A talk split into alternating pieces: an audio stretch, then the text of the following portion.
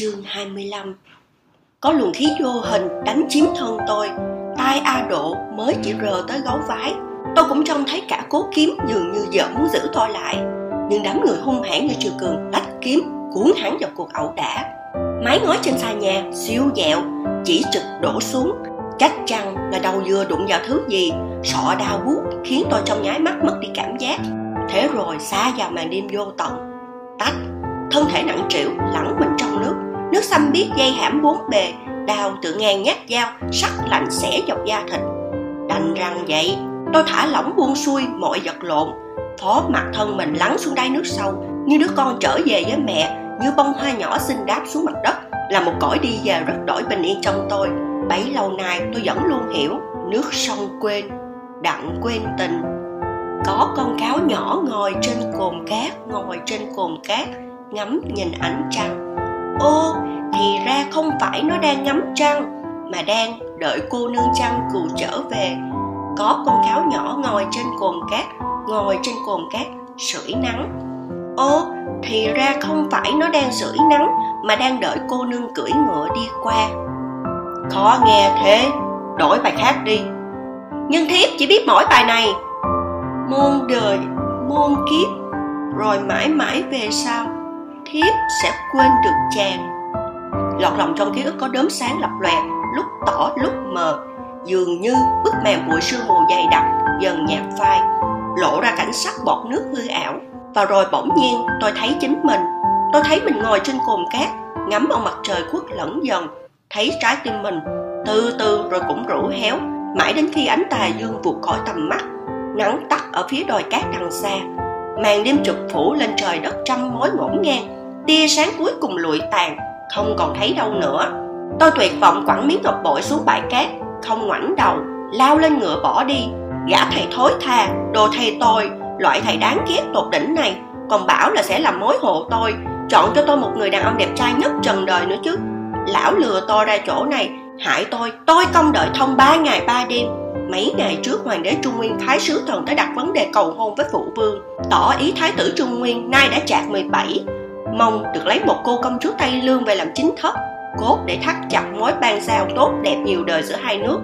Trung nguyên từng có một nàng công chúa gả tới tây lương chúng tôi, thế nên chúng tôi cũng nên gả công chúa nào đó sang trung nguyên. Nhị tỷ và tam tỷ thì muốn đi lắm, nghe bảo cuộc sống trung nguyên rất tốt, được ăn ngon mặc đẹp. Chẳng thiếu gì nước, khỏi phải sống dọc theo nơi có đồng cỏ và nguồn nước, tránh được nỗi khổ nơi gió cát sa mạc. Mà theo lời sứ thần trung nguyên bởi lẽ thái tử phi tương lai sẽ tấn phong hoàng hậu trung nguyên, xuất thân cấm kỵ nhất là con của thứ thiếp vậy nên, họ hy vọng vị công chúa này tất phải do đại yên thị của phụ vương thân sinh.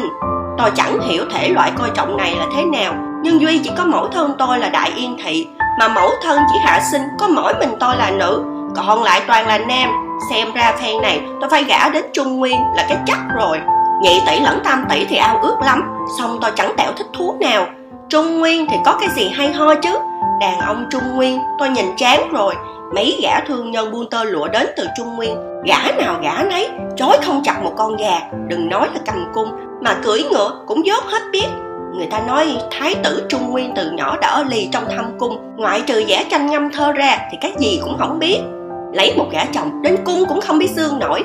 Vậy chẳng hóa ra rất ấm ức tuổi nhục vào thân. Tôi kèo nhèo mất mấy ngày con đã không đồng ý lấy thái tử Trung Nguyên. Vậy ta đành đi giải thích với bên Trung Nguyên vậy.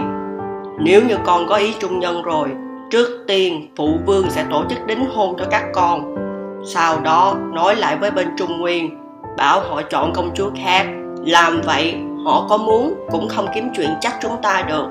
Tôi năm đó vẫn chưa tròn 15 tuổi, Bọn con trai trong tộc chỉ coi tôi như em gái nhỏ, Đi săn không thèm dắt đi. Hát hò cũng không màng tới tôi.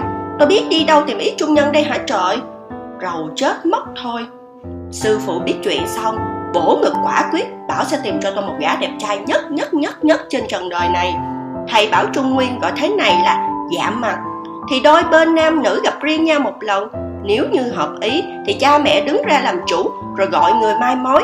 Hẹn nhau có một lần Thì biết được người thế nào. Xong giờ tình hình cấp bách lắm rồi. Cốt sao không phải lấy thái tử Trung Nguyên. Tôi liền đồng ý đi giảm mặt. Sư phụ dặn địa điểm giảm mặt ở trên đồi cát cao nhất, cách thành ba dặm. Thầy đưa tôi một mảnh ngọc bội, đoạn bảo mảnh còn lại do người kia cầm. Chính là cái người thầy muốn vun vào cho tôi bảo tôi nhớ để ý cẩn thận phải nhìn kỹ xem có vừa ý không.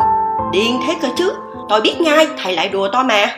Cả ngày chỉ lôi tôi ra chiêu đùa thôi. Lần trước lừa tôi bảo ngay sau núi yên chi có sông quên hại tôi chất lương khô. Rong ngựa đi suốt 10 ngày 10 đêm lật tung cả núi yên chi lên rốt cuộc sau lưng núi chỉ thấy một đồng rộng cỏ. Đừng có nói sông quên, ngay cả đến một đầm nhỏ cũng chẳng đào đâu ra. Cả đi lẫn về phải mất hơn 20 ngày trời, quẩn quanh một vòng mãi dưới chân núi, suýt nữa thì lạc đường. Cuối cùng mai có người chăn dê, rồi thì sau hồi vật lộn cũng mò được vào thành. Mẹ còn tưởng tôi bị lạc, không trở về nữa. Mẹ đổ bệnh nặng. Ôm tôi khóc một hồi rắm rứt phụ vương nổi trận lôi đình nhốt tôi vào trong vương thành suốt nhiều ngày. Cấm chỉ thò chân ra khỏi cửa sau đó tôi chất vấn sư phụ, hồng xả cơn tức, lão lại bảo, ta chỉ nói thế thôi mà đã tin rồi à. Nàng phải biết trên đời này, rồi sẽ có kẻ muốn lừa nàng. Nàng không thể tin những gì họ nói được. Ta đang dạy nàng, chớ nhẹ dạ cả tin vào những lời ngon ngọt của người ngoài, bằng không, sau này thể nào cũng thiệt bào thân. Tôi trong đôi mắt sáng long lanh của lão ít chỉ thiếu điều sặc máu. Tôi chẳng rút ra được bài học nào thế này, đôi mắt lỡm ngần ấy lần lần nào cũng ngây ngây ngô ngô tình lão sái cổ. Mà có lẽ cả đời tôi chẳng thể nào học nổi mưu trí của sư phụ. Tôi tức mình lắm, rong ngựa về, ngựa nhởn nhơ gặm cỏ, dọc đường đi, suốt chặng về tôi ngẫm nghĩ. Hay cứ bảo quách với thủ vương rằng, tôi thích sư phụ. Rồi xin phép người cho tôi nói với sư phụ đính hôn nhỉ. Đặng nào, lão cũng hại tôi nhiều lần lắm rồi. Tôi cho lão biết ta lần này có gì quá quắt đâu bụng bảo dạ ý kiến thế này tuyệt vời thật. Thế nên, chốc lát tinh thần tôi đã hưng phấn hẳn thúc ngựa chạy về đồng vương thành, miệng khẽ ngân nghe hát. Có con cáo nhỏ ngồi trên cồn cát, ngồi trên cồn cát, ngắm nhìn ánh trăng. Ơ thì ra không phải nó đang ngắm trăng, mà đang đợi cô nương trăng cù trở về. Có con cáo nhỏ ngồi trên cồn cát, ngồi trên cồn cát, sưởi nắng. Ơ thì ra không phải nó đang sưởi nắng, mà đang đợi cô nương cưỡi ngựa đi qua tôi đang cao hứng buông giọng hát bỗng phía sau có người gọi. Cô nương ơi, đồ của nàng rơi này. Tôi ngoái đầu, trông có một gã cưỡi ngựa trắng. Sư phụ nói ấy à những kẻ cưỡi ngựa trắng chưa chắc đã là hoàng tử, mà có khi là đường tăng từ đông thổ đại đường đến tây giật thỉnh kinh cũng nên. Xong gã trai này lại không choàng áo cà sa, hắn mặc một bộ áo khoác màu trắng. Xưa nay tôi chưa từng gặp gã trai nào mặc bào trắng đẹp đến mức này mớ thương nhân người ba tư thỉnh thoảng đến đây cũng toàn mặc màu trắng, nhưng đám người ba tư kia mặc màu trắng như màu dưa mật màu trắng gã này mà có vẻ sáng trong như ánh trăng trên trời. Hắn nôm cũng đẹp trai, mắt mày cong cong tựa nét cười, mặt mũi trắng ngần như ngọc hòa điền loại thượng đẳng, tóc tết kiểu tây lương. Mà tiếng tây lương của hắn cũng khá lưu loát. Có điều tôi liếc mắt đã nhận ra đây là một gã trung nguyên. Đàn ông ở tây lương nào có trắng được như thế? Hắn ngồi trên yên ngựa, thân người toát ra một khí thế rất kỳ lạ. Kiểu khí thế ấy, tôi chỉ thấy xuất hiện ở cha mình. Lúc người xét duyệt toàn quân, cha thúc ngựa vác đao, cái toàn quân tung hô, ánh mắt cha kiêu hãnh trong xuống quân đội trong tay mình. Lãnh thổ của người, những đứa con của người, gã trai này cũng nhìn tôi với ánh mắt y hệt như thể hắn là vị quân vương duy nhất trên thế gian này. Con tim tôi nhảy nhót loạn xạ, ánh mắt hắn giống với cơn lốc xoáy giữa sa mạc nó đến và cuốn phăng mọi thứ. Tôi tự bảo mình quả nhiên hắn có sức lôi cuốn kỳ lạ. Khi hắn nhìn tôi, lúc ấy đầu tôi gần như trống rỗng. Miếng ngọc bội trắng nằm giữa những ngón tay thon dài của hắn. Chính là miếng tôi vừa mới quẳng đi. Hắn nói, chẳng nhẹ không phải cô nương đánh rơi sao? Tôi vừa nhìn thấy nó, lại đâm bực đanh mặt lớn tiếng bảo, không phải đồ của ta. Hắn nói, nơi mênh mông không có người này, chẳng phải đồ của nàng. Vậy là của ai? Tôi giang cánh tay, múa mày một hồi xà mồm nói. Ai bảo ở đây không có người? Chỗ này có gió, có cát có trăng, có sao. Hắn bỗng cười đoạn lẹ làng nói. Nơi này còn có nàng. Hình như tôi trúng tà rồi, thậm chí mặt đã bắt đầu nóng bừng lên. Tuy tuổi tôi còn nhỏ, song cũng hiểu câu ấy của hắn là có mấy phần cật nhã. Tôi thấy hơi hối hận khi chuồn ra ngoài, có mỗi một mình. Chỗ này tịch không bóng người, nếu mà hắn có động thủ gì chưa chắc tôi đã đọ nổi hắn tôi lớn tiếng bảo ngươi biết ta là ai không ta là cửu công chúa của tây lương Cha ta là quốc vương Tây Lương, mẹ ta là Đại Yên Thị, cũng chính là nữ vương của đột quyết. Ông ngoại ta là Đại Thiền Vu, thiết nhĩ cách đạt, quyền quy nhất Tây Vực. Kền kền trong sa mạc nghe thấy tên ông ngoại ta, cũng sợ không dám rớt xuống đấy. Ngươi mà dám tỏ thái độ sức sượt với ta, phụ vương ta thế nào cũng trói ngươi sau ngựa cho ngựa kéo chết tươi luôn. Hắn thông thả nở nụ cười, bảo Cô bé dễ thương này Sao động một tí là dọa nạt người thế? Nàng biết ta là ai không? Ta là cố ngũ lan của Trung Nguyên Phụ thân ta là chủ hiệu chè Mẫu thân ta là bà chủ gia đình bình thường Ông ngoại ta là nông dân trồng chè. Đành rằng gia đình ta không có khí thế gì đâu. Nhưng nếu nàng trói ta sau ngựa cho ngựa kéo chết tươi thật Tây lương các nàng sẽ không có nổi lá chè ngon để mà uống đâu Tôi phùng mang trợn mắt với hắn Mấy năm gần đây, lá chè mới du nhập vào Tây Lương. Trong mắt người dân Tây Lương, nó quả thật là thứ tốt nhất trần đời. Phụ Dương thích uống nhất là chè Trung Nguyên, mà toàn thể Tây Lương cũng thích dùng chè. Không ai nỡ rời xa món ấy dù chỉ một ngày. Nếu như lời thằng cha này nói là thật, vậy thì phiền lắm đây. Ấy vậy mà hắn còn trơ cái kiểu cười miếm chi ra nhìn tôi. Đúng cái lúc tôi đang bực mình ấy, đột nhiên nghe thấy ngay gần sau lưng có kẻ phì cười. Tôi ngoái đầu, hóa ra là sư phụ. Không rõ là bỗng dưng chuối từ đâu ra Lại còn nhìn tôi rồi cười nữa. Tôi vừa tức vừa cáo, bảo lão Sư phụ, còn dám đến gặp ta à? Hại ta phí tôi ba ngày ba đêm đợi trên cồn cát. Cái gã đẹp trai nhất nhất nhất nhất trần đời Sư phụ bảo tìm giúp ta đâu hả? Sư phụ chỉ chỉ vào gã cưỡi ngựa trắng Đoạn bảo Chính hắn đấy thôi Gã kia vẫn chơi cái kiểu cười tinh quái Hắn xòe tay, tôi mới rõ trong lòng bàn tay hắn đang cầm hóa ra không chỉ một miếng ngọc, mà rành rành là cả đôi. Hắn cầm đôi ngọc bội trong tay, thế rồi tỏ vẻ đang chứng kiến một vở kịch hay. Tôi hoàn toàn đờ đẫn cả người, sau một lúc lâu mới dậy lại tinh thần. Tôi cóc muốn lấy gã trung nguyên này đâu, đành rằng được cái mã đẹp trai, nhưng mờ miệng cứ gọi là sắc lem lẻm, chẳng chịu nhường ai đến nửa câu, mà còn dám chiêu chọc tôi nữa chứ. Tôi ghét nhất kẻ nào dám đi chiêu chọc tôi.